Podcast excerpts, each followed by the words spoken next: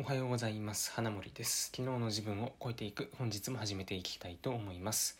第230回目の放送です。この放送は日々僕がインプットしていることや感じたことを、えー、アウトプットするといった内容になってます、えー、今回はですね、えー、半年ぶりに出社して感じた3つのことっていうことで、まあ、在宅ワークを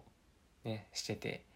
久しぶりに出社してきたということでまあ、そこで感じたことをねちょっとお話ししたいなと思います、まあ、なので、まあ、ぜひ、まあ、これからねあのなんか新しく職に就くような学生の方だったり、まあ、テレワークとはどんな感じのもんやと思っている今普通に出社されている方は、まあ、違った目線が聞けるんじゃないかなと思います。はい、ということで3つのこと感じた3つのことなんですけどまず1つはですね、半年ぶりっていうこともあってえっと、まあ、結構いい気分転換になりましたということですね。はい。で2つ目がまあこう半年空くとですね街の変化に気づくことができるんですよ。はい。で最後3つ目がまあ、なんだかんだ言って出社するよりテレワークの方がお金を使わないからいい。ですね。はい。この3つですね。でまず1つ目の、まあ、気分転換になる。うん、まあ、やっぱりねあのテレワーク半年っていうと、まあ、特に1人暮らしの方僕含めてワンルーム多いじゃないですか。普通に1人暮らししてると。でそこでテレワークってなると全然外にも出ないしで一日中ね机の前でずっとパソコンカタカタしてる。そんな生活半年ってなると結構その、まあ辛いというかなんか変わり映えしなさすぎて何ていうのかな刺激がなくなるんですよね。うん。まあその点ねその多分出社してれば道中何かしら街の変化とかに気づくこともあるでしょうしあとどっか寄ったりしてなんかねいろんな、まあ、人と関わるっていうほどでもないけど、まあ、何かしらねその外界からの刺激っていうものを得ることができるじゃないですか、まあ、それに対してやはりテレワークは朝起きて、まあ、自分の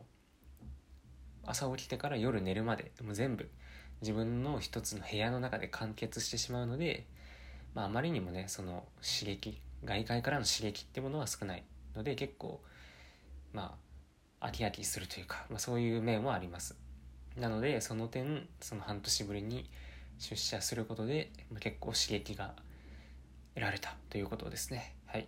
で次2つ目が街の変化に気づけるっていうことなんですけど、まあ、半年もねその空くと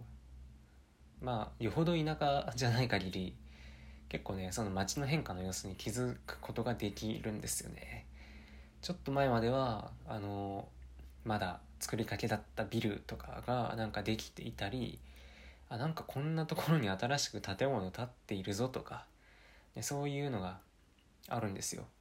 うん、なんかお店できてるとかねなんかそういうのがあって、まあ、その点まあこちらもねその、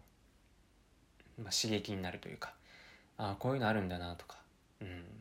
なんかいろいろねそういう街の変化に気づけてまあ歩いていて散歩気分でしたね。今日の出社とその帰りは。はい。で最後に、まあ、なんだかんだ言ってテレワークの方がお金を使わないので、まあ、良いという点なんですけどうん、まあ、これはねほんとその通りでしてテレワークだと僕の場合は1日に多分1日3食300円ぐらい使って終わるんですよ。マックス300円ですね。うん。なんですけど今日えー、っと、まあ、出社したら、まあ、やっぱりコンビニ寄ったりしてなんかねあなんかスイーツあるぞっつって、まあ、つい買ってしまうとか、まあ、あと昼もねその食堂ですか。食堂で食うと1食、まあ、300円以上は普通にしてくるのでまあ家で一日終わらせるよりもやはりですね、まあ、1000円とまではいかないですけど、うんまあ、なんだかんだ使うと、ね、500円以上1000円以内でお金は飛んでくんでまあねそれを1ヶ月とか連続で考えていくと、ね、1日300円と、まあ、仮に1日1000円としますかその差額をね1ヶ月続けたら結構な額ですよ。うんまあその点やはりテレワークはお安く済むということで、まあ、結構ね 経済的には優しい精神的にはちょっと、まあ、寂しいところはあるけどっていう感じですね。はい。ってことで今回は、まあ、半年ぶりに出社して感じた3つのことっていうことでお話をさせていただきました。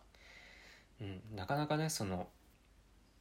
どうでしょう。まあテレワーク広まってるって言っても確か前記事見た感じだと都会で3割ぐらいなので、まあ、言うてそんなにまだその周りの人全員というか、ね、親友親友というか、まあ、知り合いの8割がテレワークしてるとか多分そんな人もなかなかいないので、まあ、こういう、ね、実際にテレワークしててしかも半年も出社してない人の話はそうそうまあ聞けることもないと思うので、まあ、ぜひ、まあ、こういう